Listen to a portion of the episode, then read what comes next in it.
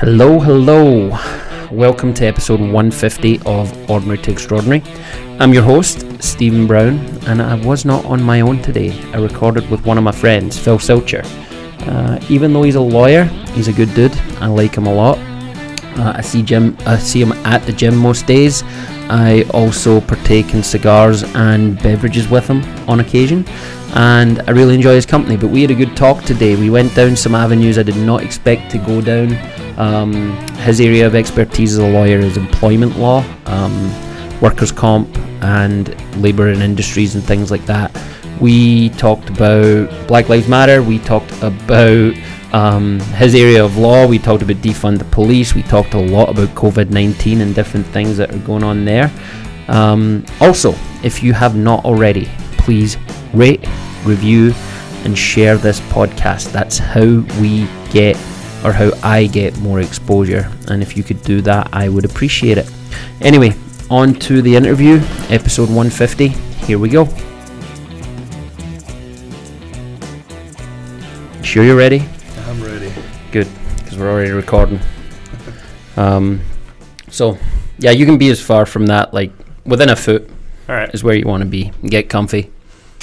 Comfy? You sure you're not nervous? No, sure. I'm working on making you nervous. That's my job, right? All right. So, uh, have a guest today, Phil Silcher. He is a lawyer. I'll let him talk about the part of law he works in. Um, and I talked to him ages ago about having him on to talk, and he called me out on it at the weekend, and I said, "What about this week?" so here we are. So, going to talk about some legal things. I have some notes. He does not. I might ask him some things he's uncomfortable with, um, and all he's got to do is tap out and say he doesn't want to talk about that if that's the case. Um, I will put a disclaimer in. Phil's a lawyer. He's not your lawyer or representative, and anything we discuss here shouldn't be taken as legal advice, especially not if I say it. Anything you would add to that? No, that sounds good, especially if you say it. Yep. All right. You want to tell everybody who you are, what you do, and why you do it? sure. My name is Philip Silcher. I, uh, I'm an attorney here in Spokane, Washington. I started a firm with a few partners. Oh, a few years back now, I guess. Um, right in the middle of COVID, our specialty is workers' compensation. So, starting a workers' comp firm in the middle of when no one's allowed to work definitely uh, was fraught with a few unforeseen challenges, but um, we've persevered, and now we're uh, we're, we're fairly busy. Um, it also meant that we needed to sort of adapt uh, the areas of law in which we practice. Uh, we've got a, a partner at the firm who's practicing some criminal law, and uh, we do branch out uh, a pretty good amount uh, to help people with most kind of basic needs. But workers' comp is certainly our uh, bread and butter. All right. How old are you?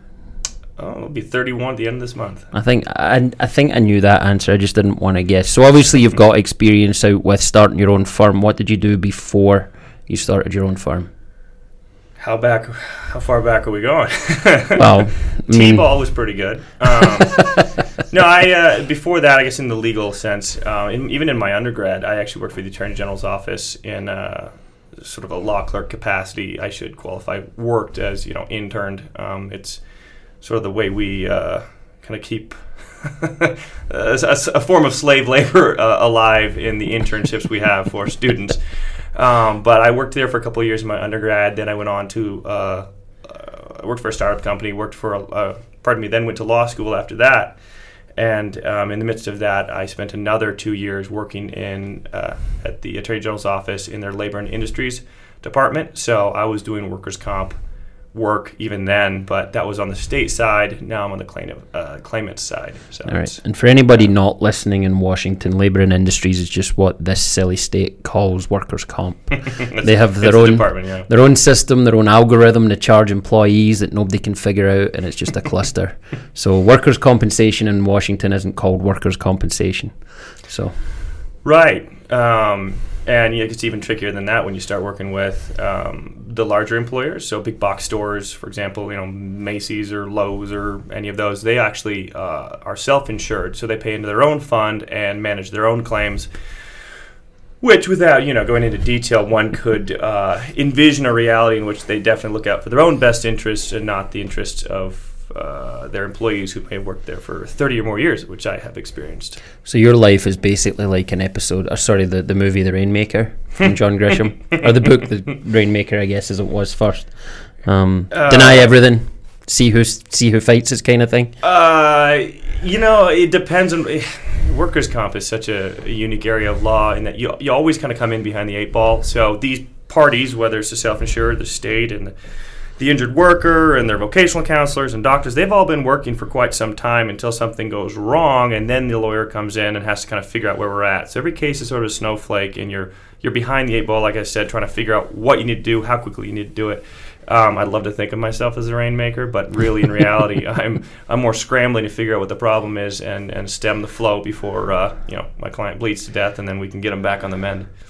Yeah. So what made you pick this part of the law? Obviously, you had a little bit of experience in it with your internship, but what made you decide to start a firm in one of the trickiest parts of law?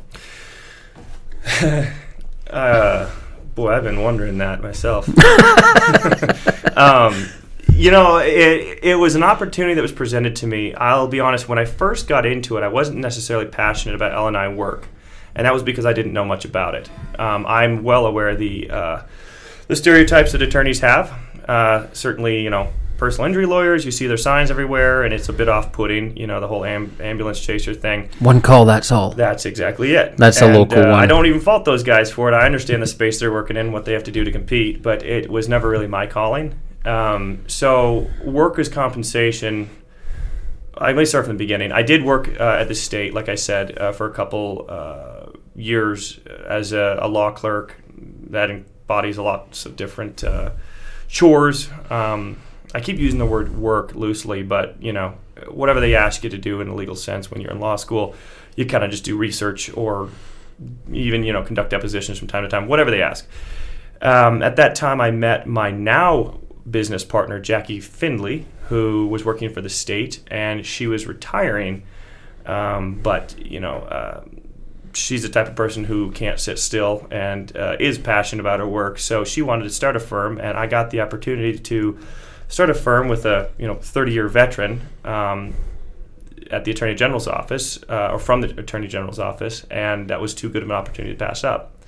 Now, when I got into this field, I really have developed a love for it. Um, the reason for that is, you know, we don't have the big dollar settlements that like a personal injury firm does. You know, you, you think about um, all sorts of emotional injuries and different things that people can have, and, and you know, in their claims for, for damages and even a car accident or anything like that. Workers' comp is much more constrained. It's a no fault system, so for giving up all of those big dollar amounts, employers have agreed to cover an injured worker no matter of causation. So it doesn't matter if the worker walks into a wall themselves and gets hurt, they're still covered for workers' comp. Like I said, that means less compensation typically, or rather, less monetary compensation for that injury.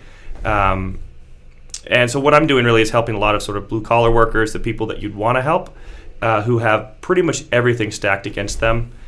When you're going up against Costco and their third party administrator and their lawyers, um, you know, the front Self-insured, so they're the insurance company exactly, as well. Yeah, it, that's that's exactly right. Um, it is definitely stacked against the worker, and I mean, I, you know, if I could give one quick PSA is if you are injured at work, please talk to an attorney. You don't have to hire them. You don't have to do anything. If they're any kind of attorney, most of them will turn you away until you really have a problem. I don't know how many people have said, "Hey, come back if something happens. Right now, you're fine," but so many people are taken advantage of that um, you know I, most of the workers' comp firms I know they don't charge for a consult, Mhm. and hopefully, like I said, if they're any good, they're not going to be looking to dip into any of your funds unless you really need someone. And don't sign anything unless you've had a lawyer look at it, right? Like if they slide you a letter and say, "Hey, you can have two Mm. weeks off, and we're going to give you a five grand bonus, and here's something, sign it." That's usually they've, they've done something wrong. Speak to somebody. Yeah, yeah, that can happen, especially with the self-insurers. They have a little more leeway in the state. They Mhm. still have to abide by the same laws as the state. They just the way I put it is the state's going to look at your case and say, are we do we have to cover this person for time loss, for medical? The self-insured in general um, oftentimes looks and says, you know, what can we do to not cover this injured worker? Mm-hmm. And obviously, I'm speaking with a broad brush here. They're not all like that. Um, I'm sure there are plenty that really do care about injured workers, but my world is made up of the ones that don't. Mm-hmm. So um, I, I admittedly probably get a bit of a bleak view at times on uh, how we treat uh, people who work for us. So obviously you deal with like OSHA regulations and stuff quite often, and maybe not the regulations and but more so the application of them, right? So doing what my company does in the payroll space, like we have to provide posters and things in Mm. certain places. How liable is an employer when they stick a poster up, but they don't necessarily police that people are following the rules? So you're supposed to wear safety glasses, but we're not going to force you or, or hard Right. hats and things like that. Do you come across that, and who's liable No. there? And the reason is, and that's actually, you know, in law, um, the most famous answer is it depends. And in this case, I can actually probably give you a pretty clear answer. Because we're a no fault system. What does that mean? No Right. fault system. Good. So if you have a normal personal injury case, it's usually, you know, you need to find some sort of negligence. There's a duty owed to someone, that duty's been breached.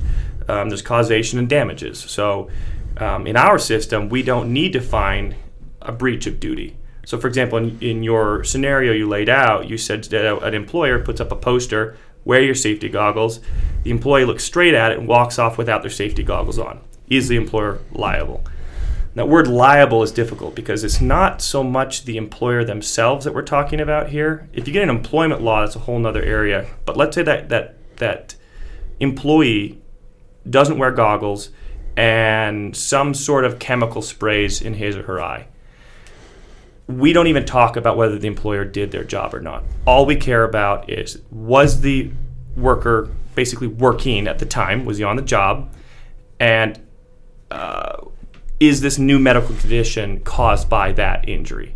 And they're usually split up into two categories of, of an actual, you know, industrial accident, which is what we typically think of as, you know, a sudden and traumatic happening, like falling down stairs or slipping on ice or boxes falling on your head. And then there's the occupational illness side of it, which is a lot more complex uh, as far as proving goes. For example, And that's usually more long term, right? If it's an occupational illness. You know, it's hard to say because someone who has a sudden traumatic happening and they hurt their back, you know, backs don't get better. Um, but for example, let's say somebody restrings um, bows, like archery bows, and they've done that for 30 years. Now all of a sudden they get carpal tunnel. The employer might say, well, that's not work related. And you and I know, and anyone who, you know, common sense would say that's a very strenuous activity to do with all your tendons in your hand. But the employer will say, well, you know, do you ever use your computer at home? Do you type often? Not for 30 years. Right. But the point is, we can't say whether or not that's caused by, you know, a workplace, uh, by, by your work, in essence. So then you got to go get doctors who will all say, well, of course, you, restro- you know, restring bows for 30 years on a more probable than not basis. This is what has caused your condition. So I feel like you have experience of that exact thing happening, but we don't. I know that you can't talk about actual people I can't talk about people, but I can talk about, uh, you know, um, cases. yeah, in any sort of sense that wouldn't be uh, give away any parties. Yeah. So, um, there's always trends. There's always an outlook Mm-hmm. in certain vocations. What trends are you seeing in yours right now? So your specific part of law, workers' comp. Mm. What trends do you see out with just self insurance and things like that? You go a lot of little different levels with that. Certainly, you know, everything's stacked against the worker. Even the you know lobbying and the self-insureds are always pushing legislators to give the self-insureds more power. Um, you know, for example, uh, used to be you could get as many we call them IMEs, but independent medical examinations. They would. I have one client that had 15 IMEs until they got what they wanted. What's an IME? That's the independent medical examination Okay. and um, you know, so they're in essence shopping for opinions. Well, now, as of I think it was January, um, you in essence get one shot at it, and you get you know a doctor to come out and say what they think, who's not involved in the case. They're not always so independent, but at least the thought is there. So I think the trends are they're trying to be more workers friendly. The money's stacked against it, and uh, the one nice thing is is different um, industries are uh, starting to I wouldn't say the industries, but for example, law enforcement. You know, um, these industries that are wrought with PTSD. You know, these people will work for 20, 30 years, see all sorts of uh, pretty traumatic things, putting it lightly. Uh, some of the stories they tell, I you know I don't know how they get up in the morning, and uh, there's just been a big um, stigma against talking about it or getting any help, and uh, certainly it doesn't make them better at their job to hold it in, and it doesn't uh, help their families, and they've given a lot up. So um, I am seeing more officers start being open about seeking help for those sorts of things. Yeah, it's funny you mentioned that. The I was obviously going to introduce you to a police officer, and as I was driving to work this morning, I always go up the hill to get a coffee, and the Chevron on the corner of Third and Monroe, there was a an incident, shall we say, suicidal guy outside yelling and screaming, and just as I passed, I saw Sean, who's been on the podcast as well, pull up, and he's the he's a lieutenant.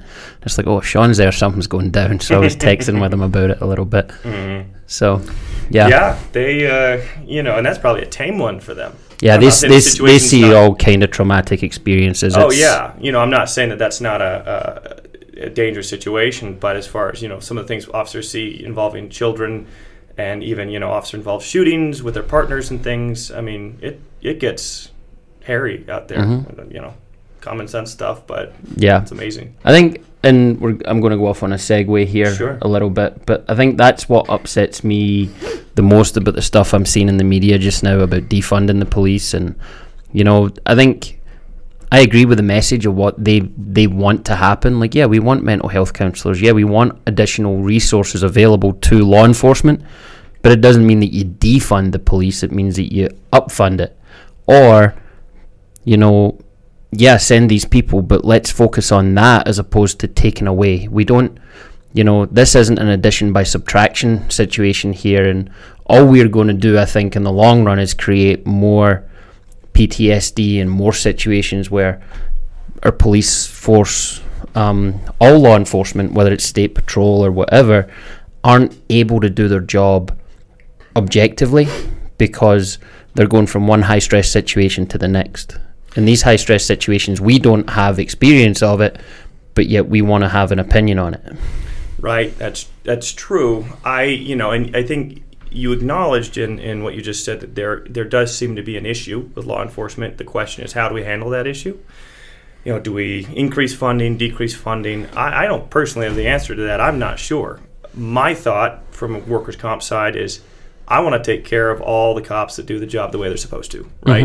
And if you're not doing the job you're supposed to, um, then there's repercussions. Now I understand that job comes with a lot more tension and you know what is right in the moment. It's hard for them to do. Um, so I I'm certainly not well equipped to make any judgment calls.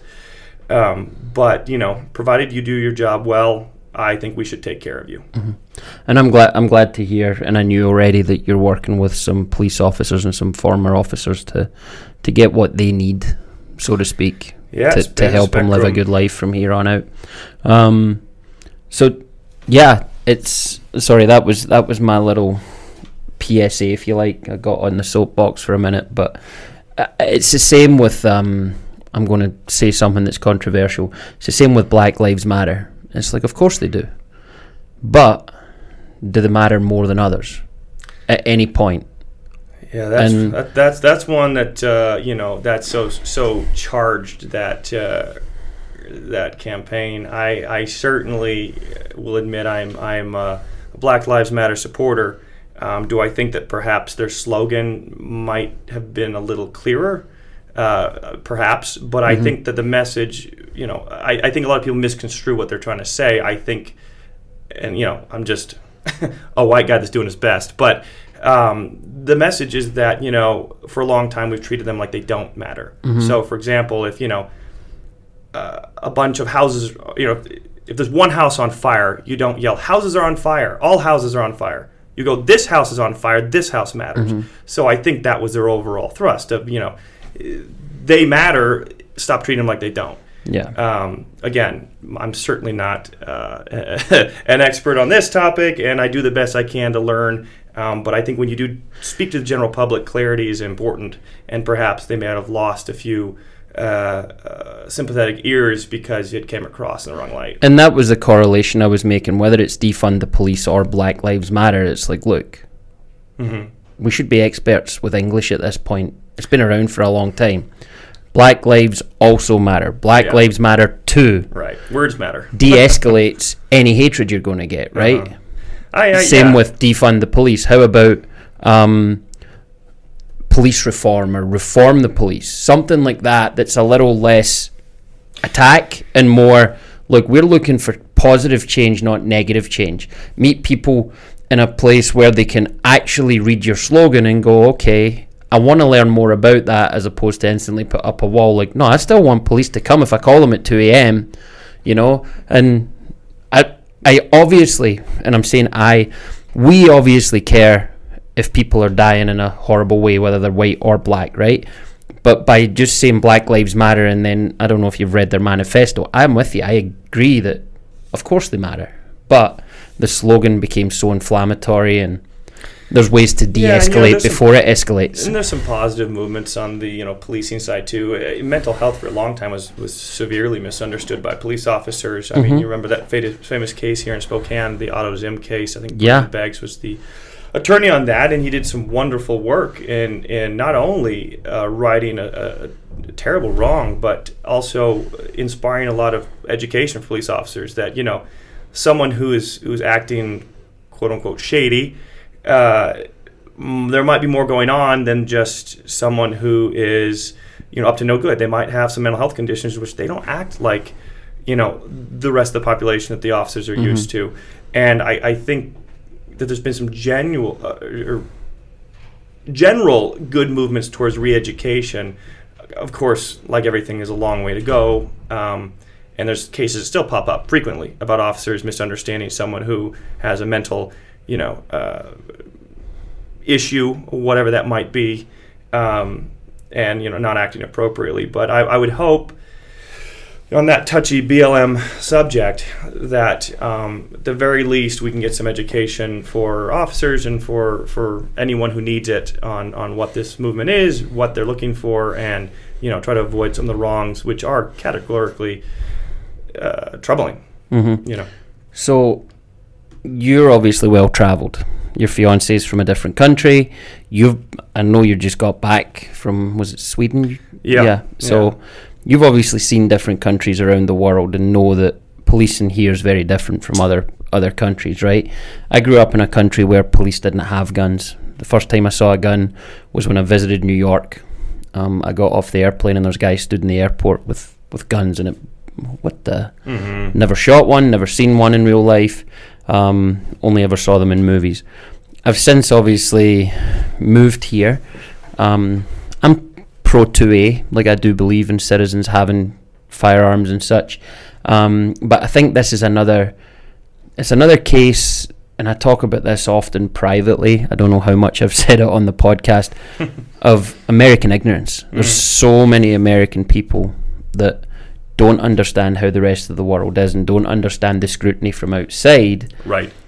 But by the same token, the people outside don't understand how different it is here and how enshrined it is and why, for all intents and purposes, you're not going to take guns away because the Constitution protects it, right? Right, and it's it's complicated. I I, I agree, I'm with you. I think it's definitely you know our right um, to to Bear arms. bear arms. You know, um, what bothers me, and I think what gets the outside scrutiny is, you know, those arms are in essence a tool. Or I'm from Montana, so uh, grew up around lots of guns and a lot of responsible gun owners. Um, You know, I didn't have to deal with uh, gang violence or anything in which guns were used improperly.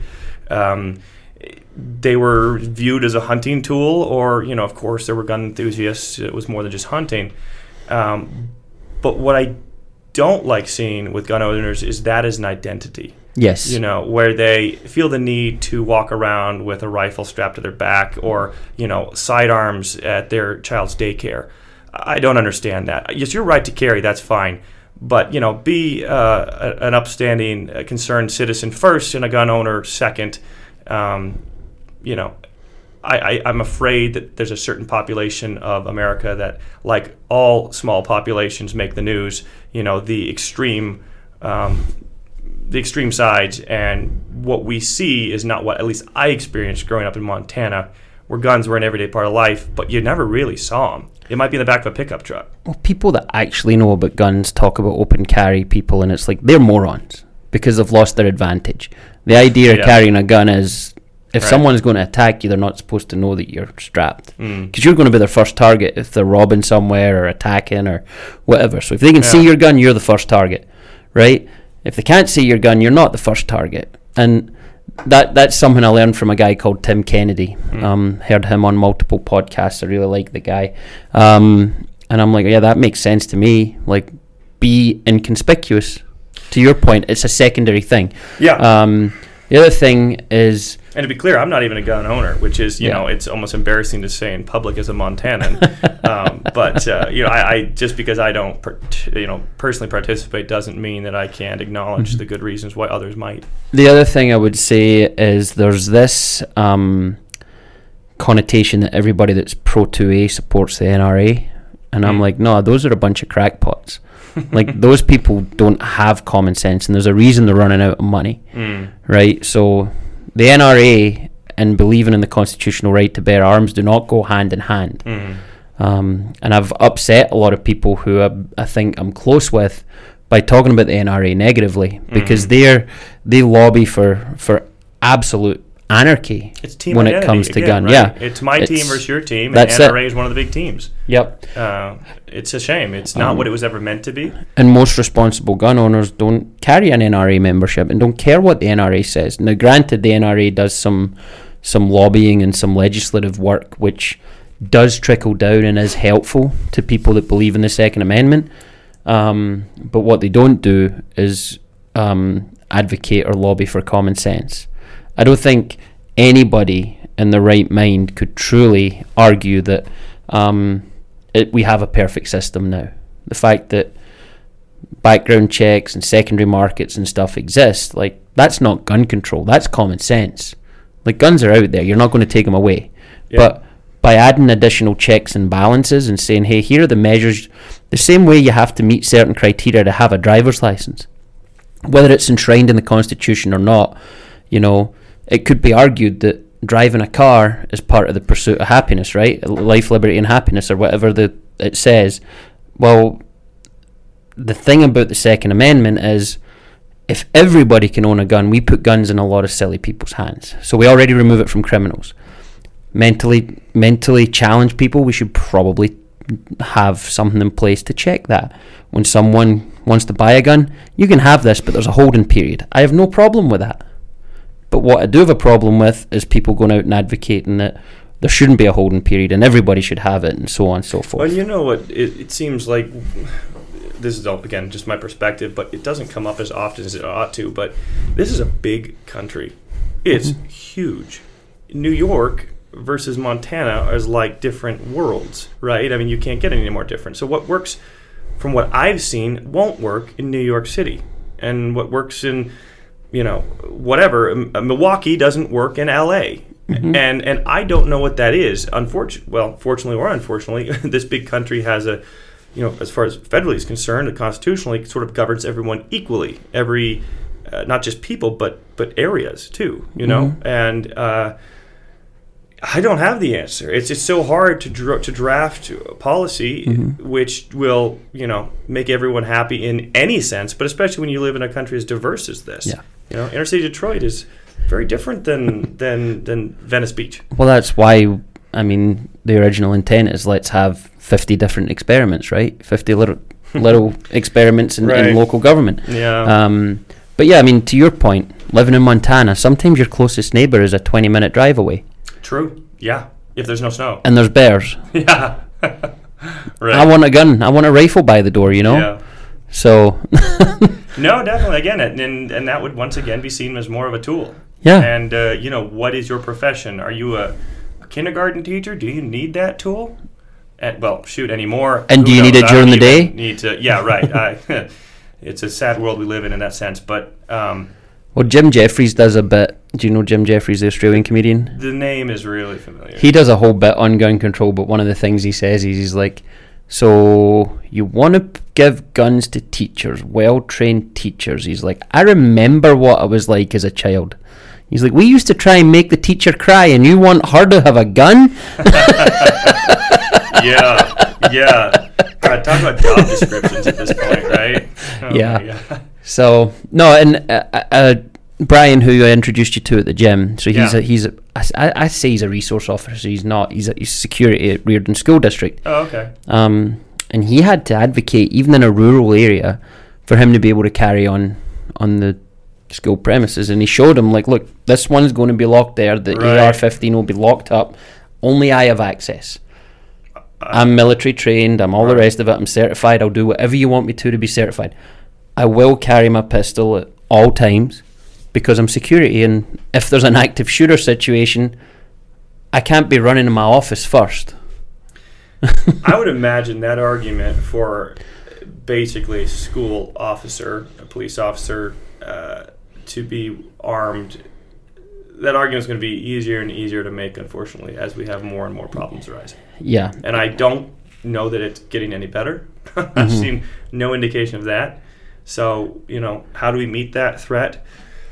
Once again, you know, I certainly don't claim to have any expertise in that. Well, this horrific incident that's just happened in Michigan, I mean, it's Right. looking more and more like those parents are culpable beyond. And that is uh, Yeah. not precedented, really, going after the parents to this degree. Yeah. Um, I Have you read up on any of it? Have you? a bit. I mean, but it's I'm horrific. Also, I'm always, and this is the lawyer part of me. I'm always really hesitant to get involved in news stories for Mhm. people accused of heinous crimes. I mean, there's nothing more heinous than than a school shooting, or at least you know it's in with a Yeah. group of- other crimes that are you know beyond despicable. And we all want to grab our torches and pitchforks and go after those responsible. Now, in this case, it's pretty clear who is, but oftentimes in lots of different areas. I'm really hesitant until we have a conviction. I really do believe in innocent until proven guilty. Me And too. I don't care how, how guilty they look. As soon as they're convicted, I'll be right next to you grabbing my torch and pitchfork. Notice I said it's looking more and more like they Oh, yeah. are highly culpable. And you know, my little rant there was more, uh, I guess, fo- the general way that we're we're reporting news now Mhm. is is you know they'll throw in the word accused almost under their breath and then go into the, the, the terrible nature of the crime in which it leads the general viewer to Yeah. immediately attribute that crime with the accused party again in certain school shooting scenarios it's pretty clear you know who's done it we still have to go through the process but in so many other areas it's not Well, And- there's there's video Yeah. of this, and I don't recommend watching it. I mean, yeah, Right, and you know, it's just how many news stories come out where we're releasing uh, innocent parties? I mean, it happens all the time. Yeah, it's- just last week, I was reading about a, a gentleman who was released on some some murder charges when he was a teen, and Mm-hmm. y- you know, you'll never find a perfect system. But I'm terrified of locking up an, an innocent party. Yeah. we we should hold ourselves to a pretty high standard. Well, I'm a big I'm a big believer. I've listened to a lot of stuff with the Justice Project. Right, there's a Oh, lot of people yeah. locked up for. I don't like this term, but they call it victimless crime. So whether it's possession of Mm-hmm. marijuana or whatever, right? Um, but I'm also a big believer that we need bail reform in a different kind of way. So what, like for instance, AOC is advocating for is lunacy. It's like sh- no, we don't just release everybody out to the wild again. Like bail exists for a reason, and it's not. It's not the way it's portrayed, at least in my opinion, sometimes to where this is a privilege of the rich and the white and so on and so forth. It's you're essentially going, look, you've done this.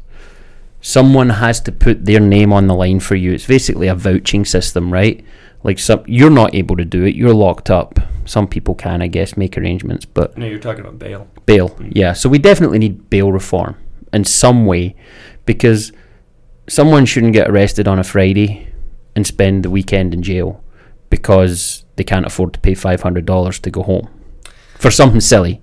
Right, and, Right. and that's that's uh, again that's just the root of the problem of you know how many how many occasions or cases are handled correctly and there isn't an incident. We don't hear about those, right? So you could have thirty thousand arrests uh, in you know on a weekend, and not for Spokane, but just in general in, a, in, a, in a group, and you know they're given bail on a Friday, so they go home. I- Whatever the the um, situation is, how many of those people jump bail? How many of those people recommit crimes in that time? I actually don't know, but I do know that the way the news works is that's the, those are the only ones you hear about. It's the same thing with verdicts. I mean, all the time you you know, uh, both uh, at a you know national level, you hear these kind of crazy um, uh, verdicts. For example, I think I might have spoken with you briefly at the gym about the coffee, the McDonald's coffee case. Mhm. Remember the woman who spilled? I mean, that is a horrific case when you get into it. The real Yeah. facts of that case are.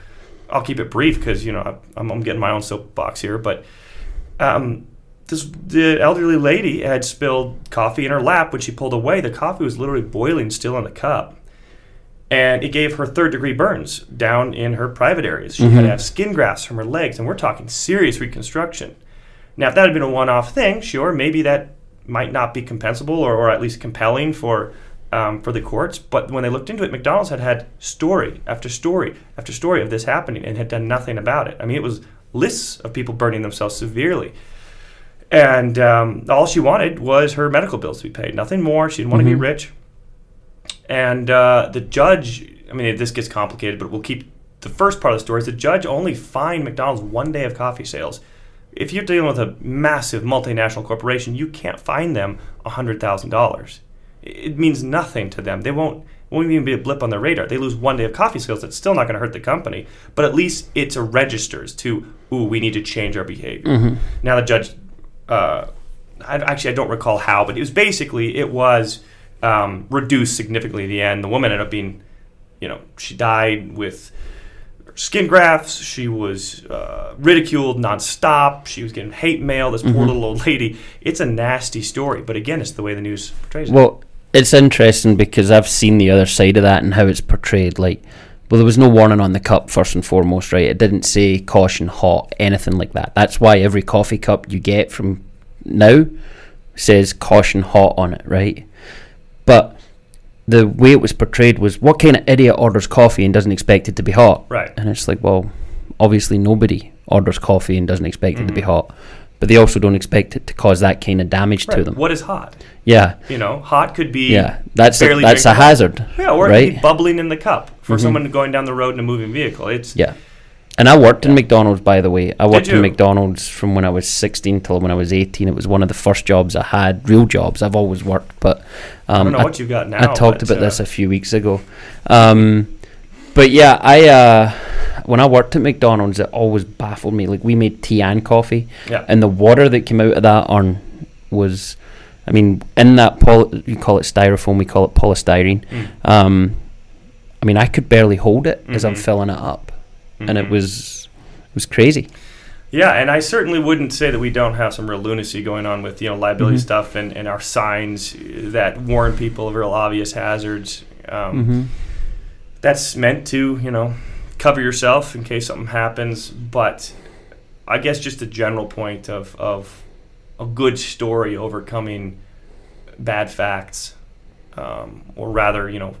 Uh, facts sympathetic to one party, Mhm. they'll easily be run over the top of if it makes a, a good news story. Yeah. That's not news here. All right. Let's let's go back to Sure. some because I mean that was a tangent. I mean we talked Yeah, about we gun did. control and McDonald's and a I whole bunch few of those shit in would come up between. you. Yeah. You thought McDonald's would come up or Not gun control? McDonald's, not that one. No, few of the others. Yeah. No, I mean, I think it's in. I talk to a lot of lawyers. I talk to a lot of law enforcement. Yeah. Um, and I'm always intrigued to get people that understand the mechanisms of law because I think I understand it pretty well, and I think I've shared with you that I've got a bet with some of my friends that I can pass the bar exam in a state without actually going to law school. I would just have to apply myself. I think. Yeah. Um, you're not allowed to practice law, but I just want to do it just for shits and giggles. Um, and I think I think like a lawyer quite often, where I'm like, okay, I see what you're trying to do, I see your intent, but I also see the second and third order effects and why you might be putting yourself in a bad place or putting me in a bad place. So, um, yeah, I don't know where I was going with that. I do this from time to time. I'll lose my tangent. I'll find my way back to it at some point. Um, what advice would you give to people that might feel like they've been hurt at work and haven't done anything about it, or maybe they've got a chronic injury or a repetitive injury, RSI, or something like that, um, that they think is work related, but they've never really explored it? Right. Um, yeah, it, it really is a lot of times case by case, but just general guidelines. I would say, talk to your doctor. I know that's obvious, Mm-hmm. but um, if you've had an accident at work, and those are usually these are the easy ones, right? Something happens that's out of the ordinary. Um, something falls on you, you know, you get bumped in the head, something slams your toe, whatever. Go get it looked at. Um, make sure that you're okay because you have one year from the date of that accident. Oh well, and actually, to be fir- to be honest, first you should let your supervisor know because oftentimes places are required to fill out an accident report, and that kind of preserves that it indeed happened. Um, so, you know, make sure that an accident report was filed. Talk to your doctor. See if you actually do have any accident. I am not one for going to lawyers right away or going and trying to drain the system. I booted plenty of, of clients out of our office who I felt weren't really genuine. Literally or figuratively? Figuratively, uh, we don't need that me to cause my workplace an accident. Um, but you know, I, I really, I'm, I, I'm passionate about what I do. I like helping the little guy, especially when I actually feel like they need help. And it's pretty clear. I mean, we're dealing with doctors here. I'm not here diagnosing them. Their doctor, who is trained, goes, yeah, you know, he's got this problem, and he did this at work. They're likely related. And uh, if I get that, then I'm, I'm ready to help. I, I also kind of went away from your question, something in general that I, you would tell people, but it's, it's kind of hard. Um, Well, I'm glad that your first thing wasn't call me, call, call a law firm, call a lawyer. It's like No, it's speak to your supervisor, speak to your doctor. Yeah, preserve it and talk to your doctor. See if you actually have a long-standing issue. I mean, if you have a bump or bruise, this isn't worth it. Um, but you know, if you've cracked a bone or you know you got some other, you know, you pull something, it might be worth at least filing a, a claim uh, if your doctor thinks so. And they're going to be good about that. Nobody likes working with the L&I system. If a doctor tells you that you ought to file a claim, you probably should because they're not going to be thrilled about it either. Mm-hmm. It's you know, it's tough. All right, let's go back to something controversial. Oh, good. COVID liabilities. Do you think it's feasible that somewhere down the line, um, people that got COVID and might have lasting effects, or got COVID and went through a traumatic ordeal due to workplaces not enforcing rules, um, masks and Right. distancing and so on and so forth? Do testing even? Do you see a lot of cases like that coming in the future? So it's a guess. I think there'll be there's a difference between people trying to bring a case and people bringing a successful case.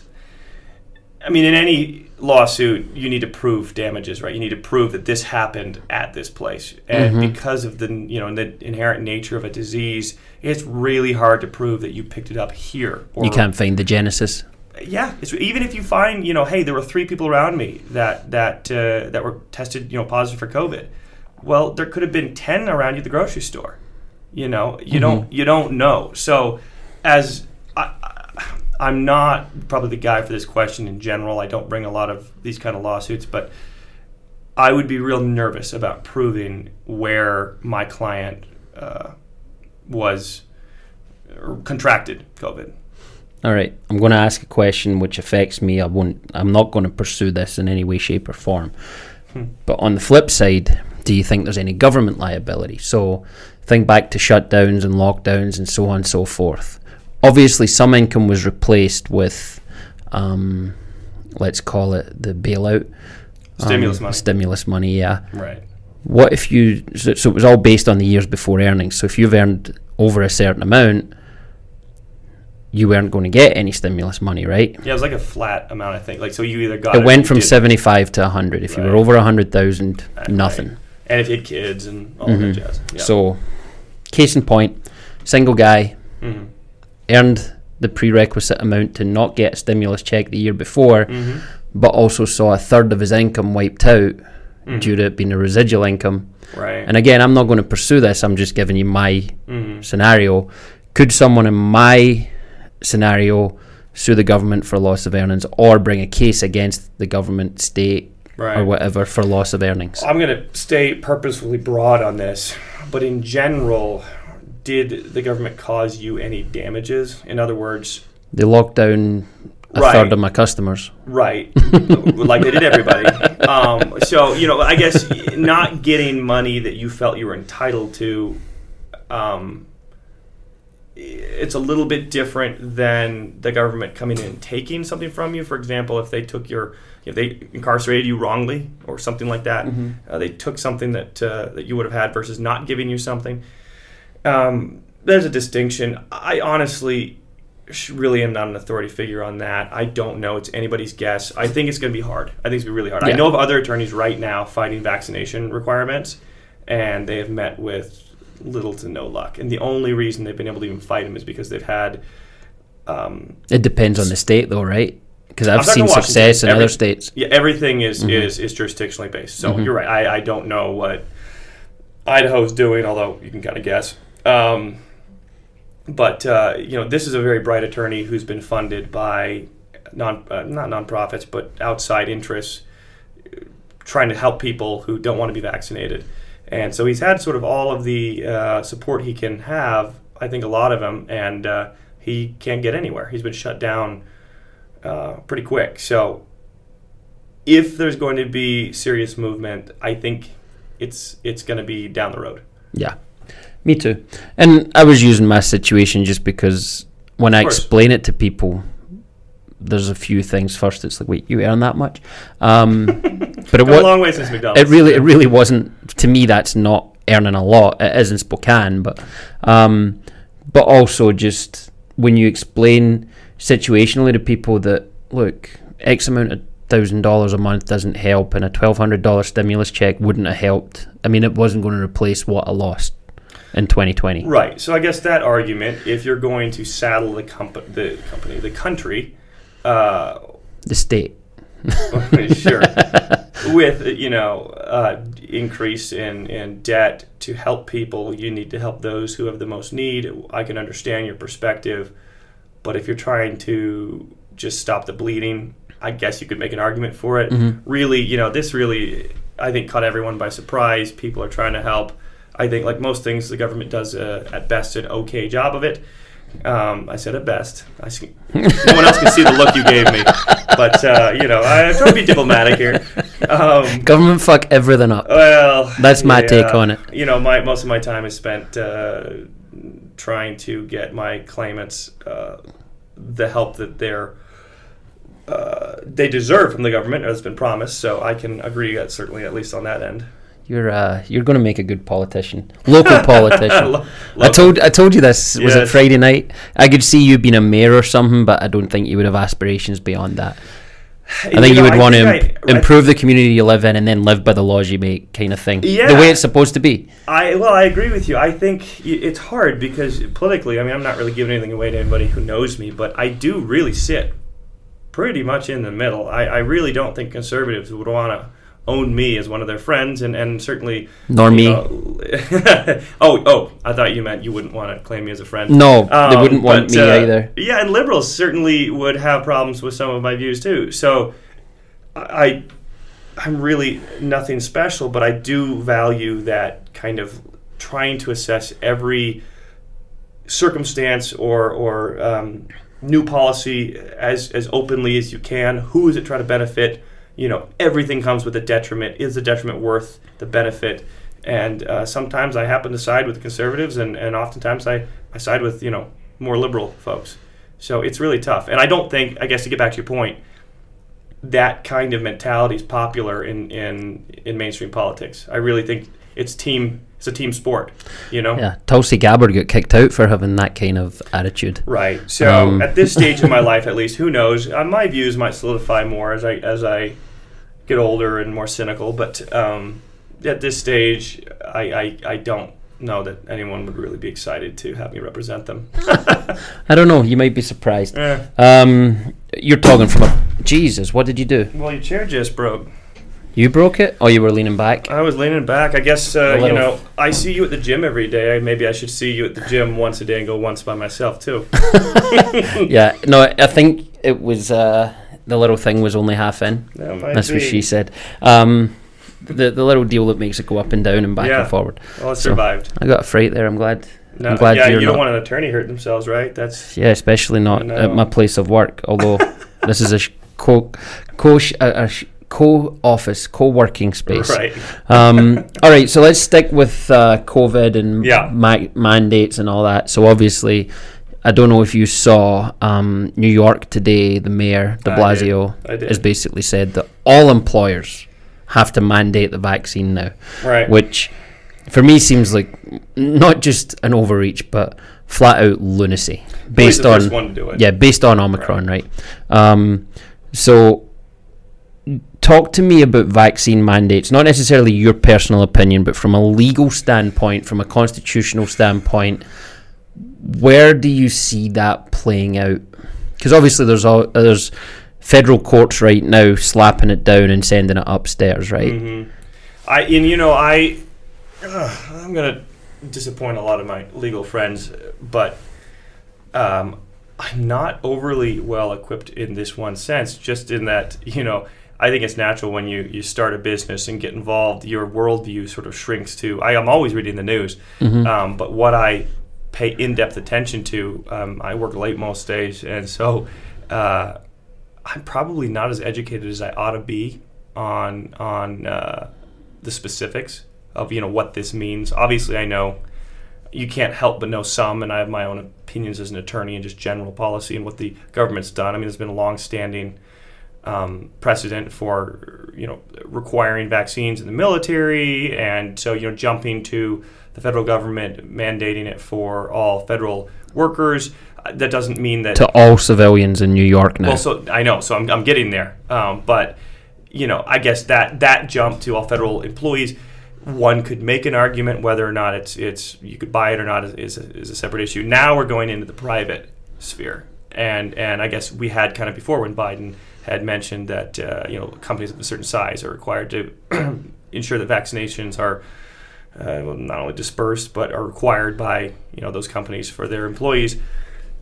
I I think we're in some serious uncharted territory, and to get into a, a real in-depth discussion, I would I would want to prepare a lot more. You know, if, I, if, I, if my word as a lawyer is being held, um, I think right now I have more of a layperson's concerns and understandings for this. yeah. So to punt a little bit on this one, um, I just need to know more, and we are in an area where I don't know.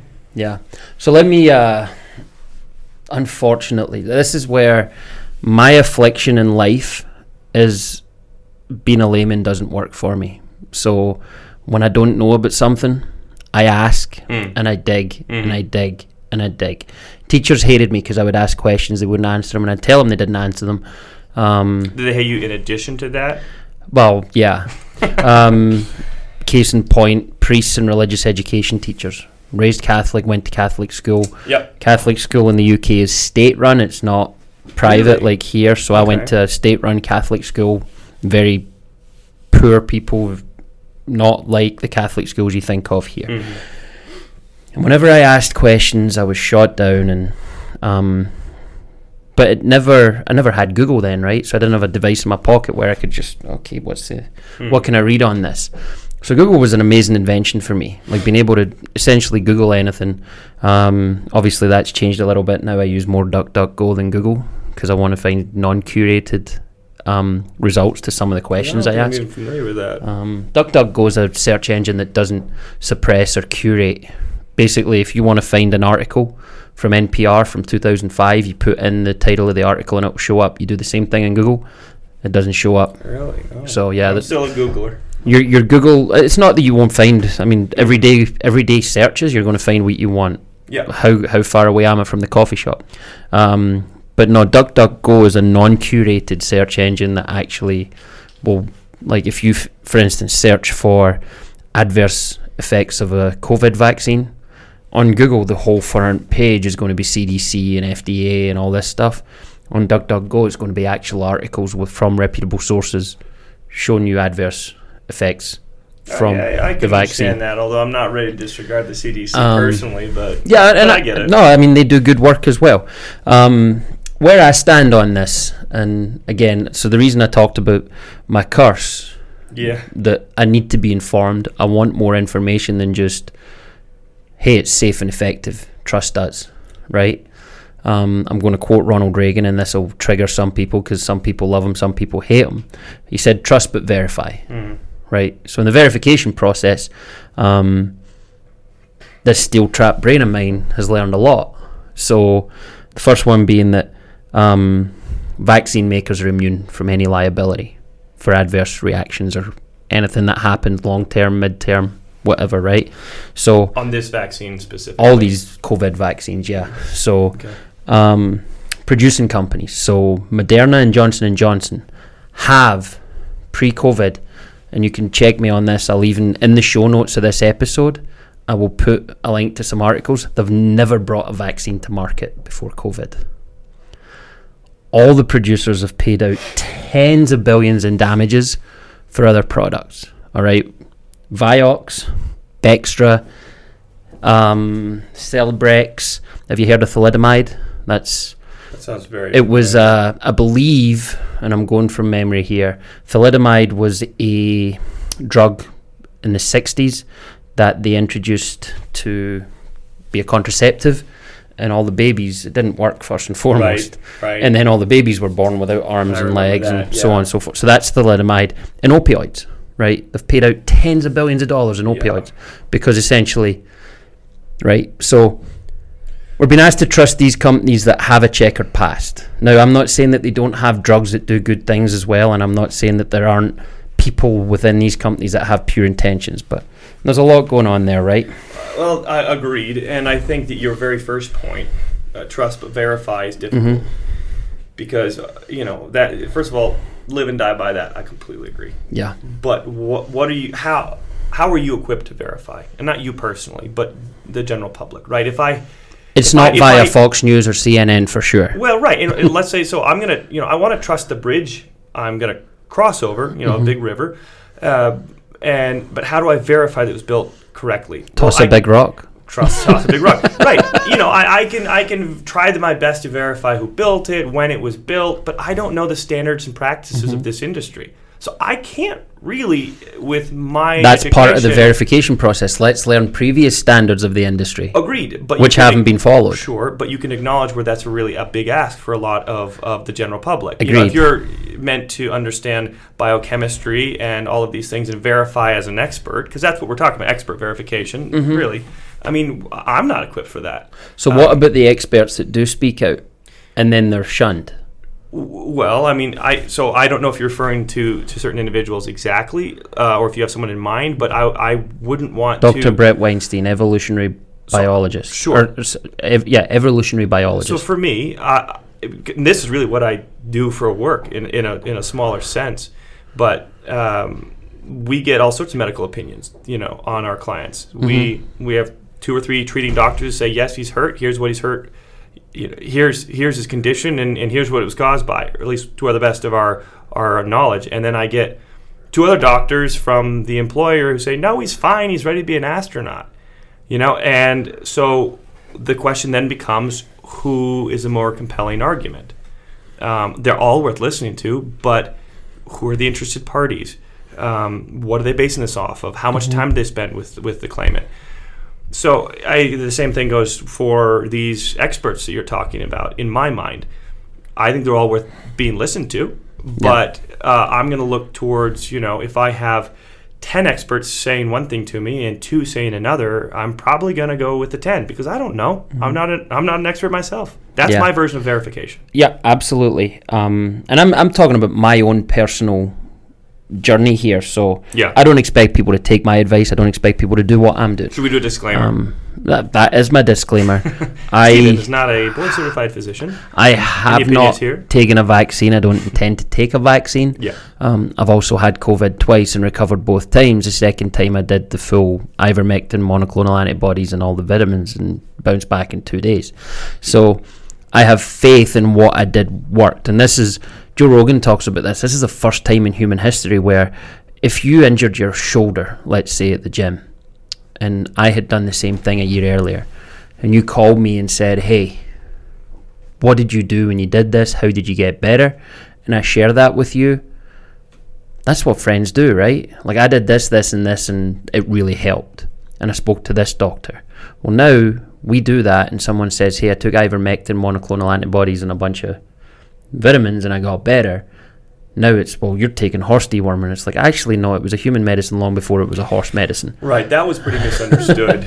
um, but I do think that it's dangerous to take the narrative approach too. Yeah, I mean, because you know, uh, don't get me wrong, you know, naturopathy has its place and, and all of that. But I, I have experienced uh, people who are taking it to cure cancer. You know, very serious diseases, and they're taking whatever herbs and and uh, grasses. I don't know, uh, but they're doing it because their friend. They say it Mhm. helped them. Well. That's scary. Yeah, you know, I. I, I really believe in peer-reviewed medicine, um, and Mhm. if, if you want to go to a naturopath in, in conjunction with a, a general practitioner who's you just school, you just contradicted yourself. oh, tell me. If you believe in peer-reviewed medicine, Mhm. nobody should be taking this vaccine because it can't be peer-reviewed because there's no mid or long-term data on it yet. Well, no, it's not really a contradiction. I mean, in an emergency setting, I'm it's just a different I'm standard, just right? being no, I get it. Like I, I'm right. just playing devil's advocate. Who doesn't like a gotcha moment? But But, speaking of that, there's data gaps as well. So sure. um, the data gaps are that there's no data. Everything that was submitted to for the emergency use order, um, the EUO, I think they call it. Um, there was zero data on anyone under 18 years of age and zero data on anyone over 55 years of age. And it's like, okay, that's a lot of people you're leaving out. I think we can, sim- in my mind, though. Yeah. I think this can be simplified for me at least, and this is sort of the piece I've come to. And I, you know, I, Mm-hmm. I, I think you're well aware. I'm, I'm vaccinated. I'm, I Mhm. don't know that I'm a champion for it, but I, I've come to this place. You trusted and didn't verify. okay, but I think our verification looks different. Yeah. your verification No, you're is going to um, different sources. Uh, I'm sure reputable, but let's call it uh, with professional uh, dissent on Mhm. on other mainstream uh, sources. Anyway, you went to those and you found truth yourself through some of these other gaps and finding errors, kind of looking at the whistleblowers, and and that might be, you know, who knows? Let's look 20 years down the road. You might be around, I might not be. Who knows?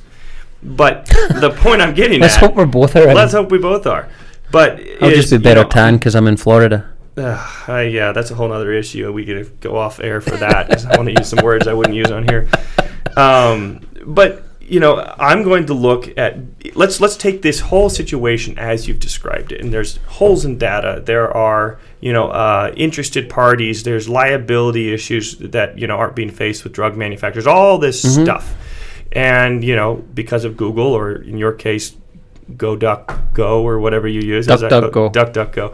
Um, you know, i- it's it's all open for the world, and a lot of people who are a lot smarter than me, and are you know working within their area of expertise. I have a close friend who's an epidemiologist, and you know worked in bioterrorism. Uh, I have friends who are doctors.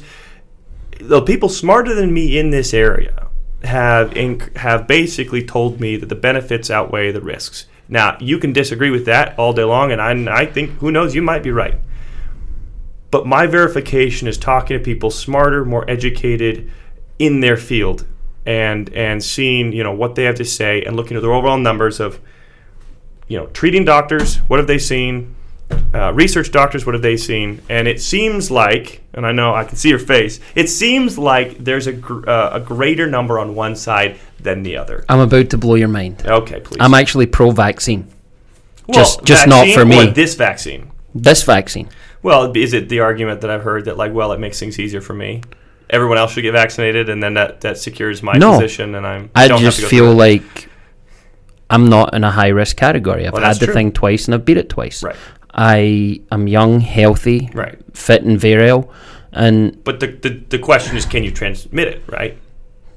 When has that ever been an issue? When so Well, I think that is. I can issue. transmit a lot of things. I could be carrying chlamydia, herpes, all of that. Right, but nobody's no, nobody's nobody's coming to me and checking that. Also, how you I transmit that things. is is not as much of what I'm worried about. Yeah. How you transmit those other diseases. That's Those were just those were just the first two that came to mind. Alcohol induced. I can transmit the flu. It's not mandated that I have to be No, vaccinated but the for it. different. Right? I can I can shit. I can pass meningitis if I have it. Viral meningitis. I can. Sure, th- but but Yeah. that the argument to say that we could do other things, so we shouldn't. There are other bad things I could give someone, so we shouldn't worry about this bad thing. As a. Montanan, Yeah. you think it's my responsibility to look after you more than it's your responsibility to look after you. No, but that is something out of your control in this case. So It's- it's, it's one thing. So my favorite quote is, I, God, you know, I can never remember who said this. It might have been like Jefferson or somebody like that. But the freedom to swing my fist ends where the bridge of your nose begins. and, and I like that, and I like that in, in law. You know, I'm not one for government interference in my life. I like the fact, but you know, as soon as, as my action impacts you, now there's an issue. So I, I, will give you the if you want to look at it from a puritanical standpoint that you might infect other people, right? So that opens up a whole subset of issues, and, and stay with me here. The first one being if the vaccine's effective, anybody that wants it or needs it has it at this point. So they're protected, right? I Or the yeah. vaccine's bullshit and they're not protected. right, Those are that's the only two outcomes, right? R- right. Second, if I wear a mask and you're vaccinated, first off, I should be protected because we're being told to wear masks. Second off, you're vaccinated. What the hell's the concern? Right. That's double protection as far as I'm concerned. Yeah. Um, so what you're saying from a Puritan standpoint, absolutely, yeah, I should. I do care about other people, but I care about myself more in that. Well, I think the question has changed now. Because now we're getting to whether or not I should impose it on you or mandate it. The question originated with what are your thoughts about, you know, verify and check and how do you come to that thought for yourself? I- I think And we I started off point, on the mandate. I've got I've got to give you a little credit where credit's due. You know, now that the vaccine is widely available, there's a medical argument you can make that you know you could wipe the thing, kind of like um, polio or something like that. You know, these diseases that we really can pretty close to wipe out, provided everyone plays ball. I think there's an argument there, but at the Not same with time- this. No, I th- exactly. This I mean, is an endemic now. can we can we can we get rid of the flu? If Mm-hmm. No, everyone gets the flu, shot, can you get rid of it? No, it, it morphs too quickly. And again, I'm we're, I'm speaking about something I don't know. Plus, the efficacy of flu vaccines is like 29% year on And year. And again, I don't even know. But I think the point's the same: is Mm-hmm. that you know you, you're not going to get rid of it this way. And and I'm a lawyer speaking now on on medical uh, efficacy of, of vaccines, so I got to be real careful. But um, this does not constitute legal advice or Right, health exactly, advice. or any kind of advice, Stephen. Um, Yeah. But I, I, I can understand the perspective you're coming from on mandated vaccinations. I Mm-hmm. really do, and and that's not really where I'm coming from on this on whether or not government should make you do something with your body, and you know I could trickle into other areas too, um, but which we don't need to go into. I was going to say we don't need to talk about that whole shit. I am not getting now. involved in that at all. But the point is, is the the arguments sort of do flow from one another, and it causes some really interesting conversations. Um, but I, I, I guess I, I don't like the attitude of well, I'm healthy, so I why do I have to worry or why do I need to act a certain way to save others? Because I have older parents and I love them and I don't want them to be infected through no real fault of your own. The idea of you know why should I modify my behavior to satisfy you? I agree with that, but but you know the spread of disease is not really modifying behavior so much. You're just going through the store being a good guy and you could hurt someone, not you, but Yeah. the majority. Well, there has been a suppression of breakthrough cases and underreporting of uh, adverse reactions and death after the vaccine. And I do think the the way it's been reported and the way it's being represented, not just in media, but in terms of what people's understanding of the vaccine is and what it does, with no mid to long term data, I do think there's going to be stuff down the line, regardless of whether it's something benign or something horrific. I think something could happen. And another thing on the trust but verify thing, I talked about um, data gaps yeah, right. With certain stuff, but the raw data hasn't been released. In fact, they're all fighting in court not to release the raw research data. Wasn't there a Harvard study that came out not long ago, and it actually was a, little more critical, I think, of the efficacy of some of the vaccinations. Well, I'm not even talking about the efficacy of it. Oh. I'll, I'll give you the benefit of the doubt and say, okay, this Right. vaccine 100% works for what you say it's going to do. Mm-hmm. Reduce the the um, reduce the uh, serious the symptoms, seriousness yeah, symptoms, right? yeah. And then reduce hospitalizations, right? Mm-hmm. So I'll get. Let's say I'm willing to Or concede on that, spread, and that's what it does. Mm-hmm. But the fact that you research raw data, you won't re- you won't release it, and you've asked, you've said, so you were able to turn around in a year mm-hmm. and create this mRNA vaccine, but then you've claimed it's undue stress to have to release a document or all the documents, and you've asked to do something ridiculous, and it, don't quote me on this, No, no. but I think it's like hundred pages a week for fifty years. That's what they've asked. Can we release it at that? And it's like, no, you go to your Dropbox and you hit share. and like, I'm always a fan of you- transparency. Yeah, so I mean, the fact general. that the raw data has been concealed Mm. and they're fighting in court not to release the raw research data, that's fishy at best. Yeah, and you know this gets into even just your overall view of, of human nature and whether or not uh, there's you know there's a, a mens rea or a, a mental like purposeful action in any of this. If there's you know nefarious intentions or if people are just doing the best and screwing up, and I, and I don't know. Um, but you know these conversations, you're talking to a lawyer, so my general brain goes to devil's advocate. What I actually believe in all of this sometimes can change when I go home and think about it later on tonight. Yeah.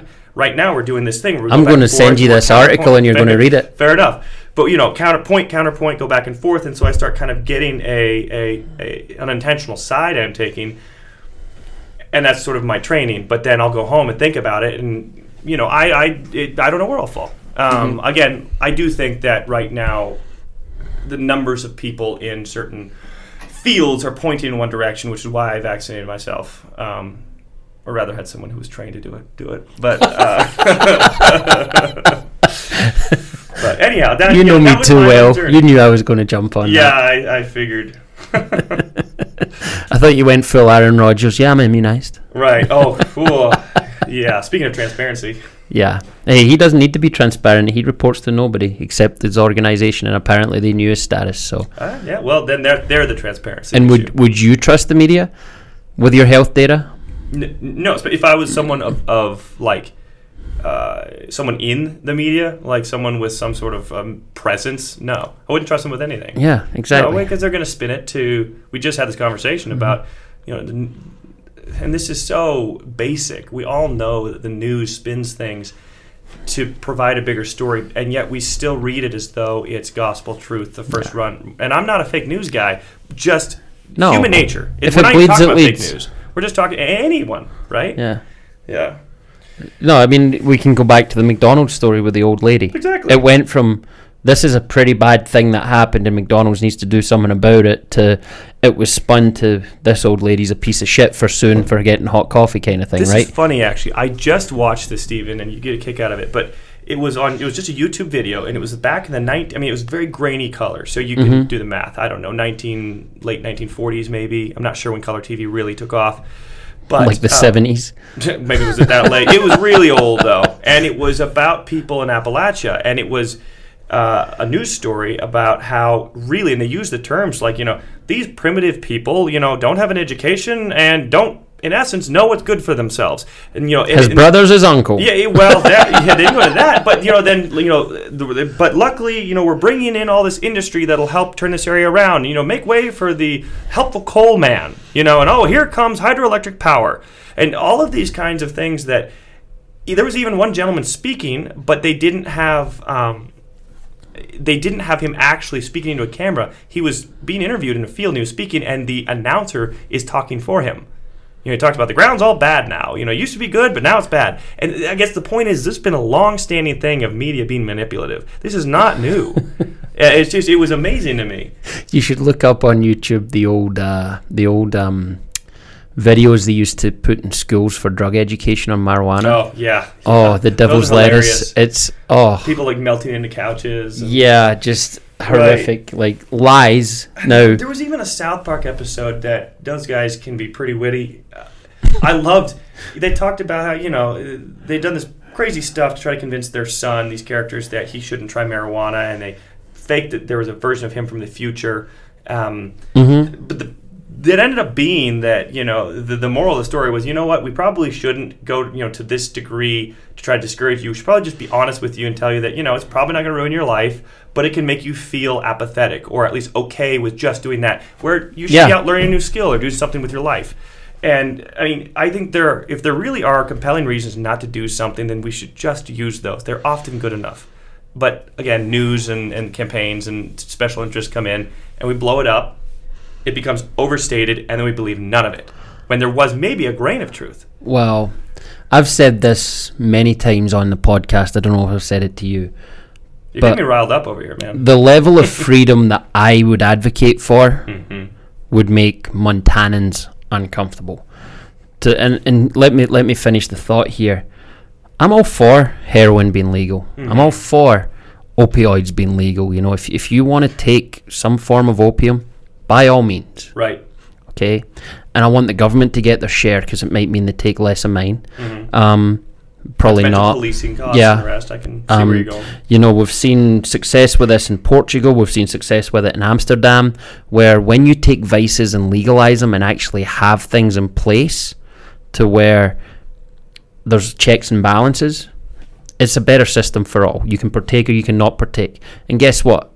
Most of the people in Amsterdam don't go to the red light district and see hookers, and most of the people that use drugs in um, Portugal are not addicts to the what we see as no, addicts, right? I understand that. Um, now, we probably shouldn't be making meth. Meth's not a fun well, that's thing. really kind of Um, goes back to the swinging your fist thing. yeah, but here's what I was going to say. I'm all for that, right? Yeah. What I'm not for is the. What I'm not for is just a free for all, right? And I think that's the difference with. Um, I want the government as far away from most things as possible, but drugs is something they probably should be in. Make your money, all right? And we're seeing that with weed now. Like Right. I've never touched any kind of illicit drug. I don't even like taking aspirin, right, for a headache. I've never You don't get much smoked weed. illicit than aspirin. I've never taken any kind of uh, psychedelics. Yeah. Never injected anything. Never smoked something I shouldn't. Never put anything up my nose. It just doesn't interest me. They legalized weed here. Guess what? I didn't run out and think, oh, now I've got to try it because it's legal. And I think that's the mindset we've got to have that, all right, look, there's vices that we don't partake in, all right? I also don't pay for sex. But if somebody wants to do that, I would rather they were doing it in a place that was controlled and the government was getting a cut of it than some guy was on the street slapping multiple women around and taking most of the money they earn, right? Because what we do is we create these exploitative situations. Now, I actually would agree with you about everything there. Um, I don't know how that would look. Uh, I, you know, again, I'm not. I don't know how you go setting that up, but in general, and I also think same on the prostitution side. You know, what a woman wants to do, uh, it's not really my business so long as it's not impacting my life. In other words, Yeah. I, yeah, I don't think you should have people, you know, walking down the street uh, with you know barely any clothes on in front of a playground, right? Yeah. You know, um, but if there's a, and I, I guess what you're getting at is is legalization with regulation, Mm-hmm. right? Yeah. Um, and and I have a hard time faulting that in general. Which is what we have with opioids, except we kind of empowered That's the wrong people. different, but Yeah, we empowered the wrong people and incentivized Doctors. doctors, to write, Yeah. not just doctors, the pharma companies.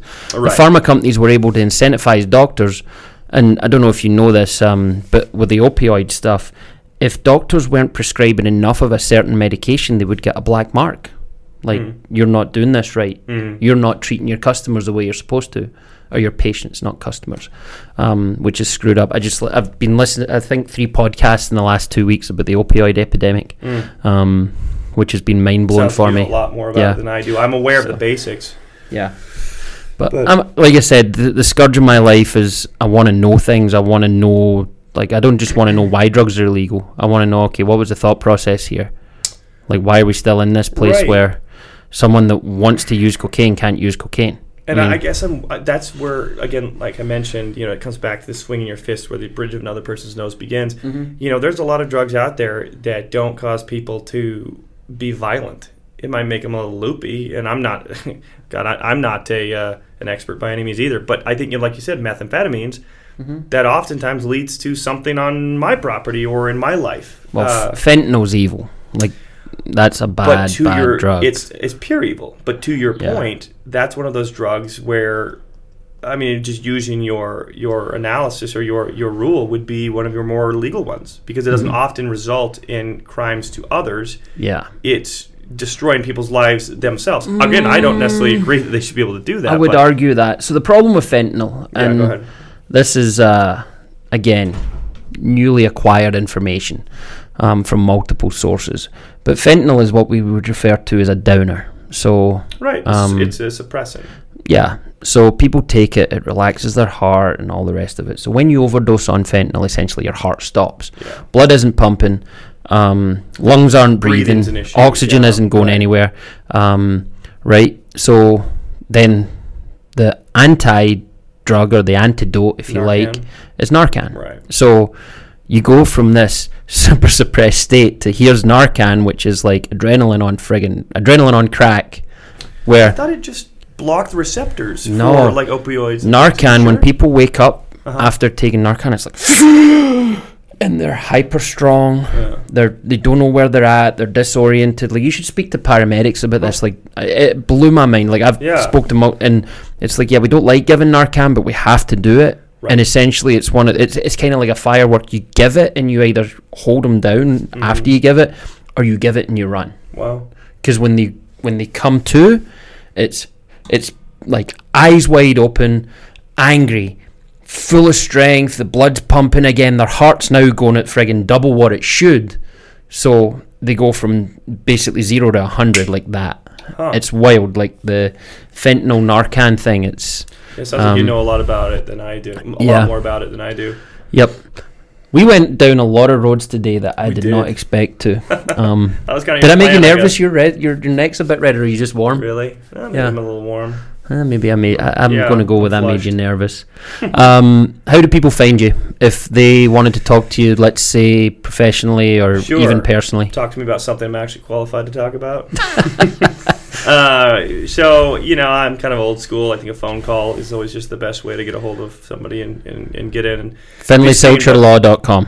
yeah, FinleySilcherLaw.com. Um, but my phone number is five. Don't- Put No? your phone number on here. You don't know who's going to call it. Yeah, but it's a work line. That's what I get every day Don't do it. anyway. No, they can find you online. That you don't want to put your phone number sure. out. Sure.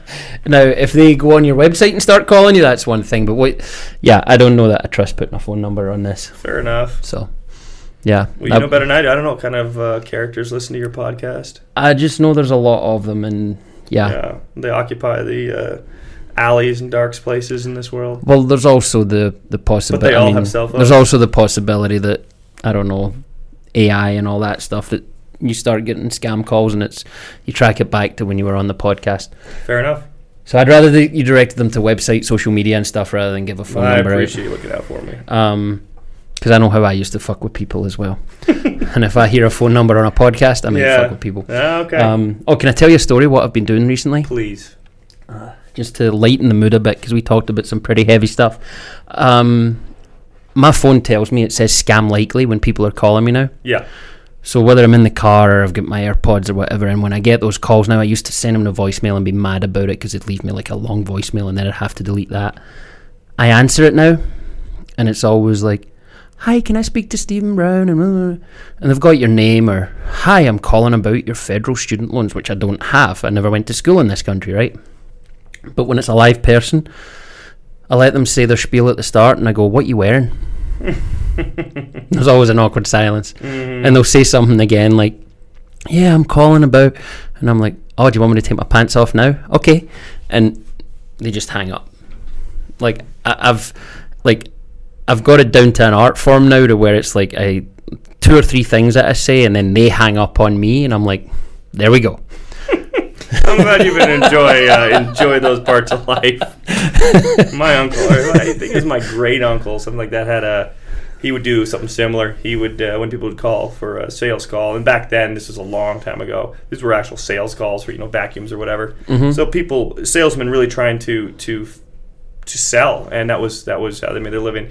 He would uh, act like they had called a ship and so it'd be like, you know, this is such and such up at the bridge, and oh, we're really interested, we're really interested. Let me let me transfer you down to you know the bilge, or whatever. He and so he just would move them all around the ship and keep them on the phone for as long as he could. He'd make ship sounds. And, um, I think this was later on in his life when he was a little more bedridden, but uh, he got a kick out of it too. You gotta so. have fun with it, Yeah, man. If people are going to fuck with you, fuck with them right back. They stepped into your life. Yeah, and I'm the only one that's sworn as well. So you, you went a whole podcast without swearing.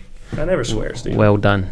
I, I bet I could make you swear off air. yeah, yeah. Just sh- Yeah. just shut it off, and uh, yeah. Exactly. All right. I appreciate everybody listening. If you can rate, review, and share, that would be wonderful. Thank you, Phil. Maybe we'll have you on again after I move. We'll we'll teach you how to do Zencastr and join me for other things. Anytime I've got legal questions, you're my go-to. Okay. Um, I'm going to hand him a dollar and put him on a retainer. Um, so yeah, thanks for listening, and until the next time, be good to yourselves and to each other.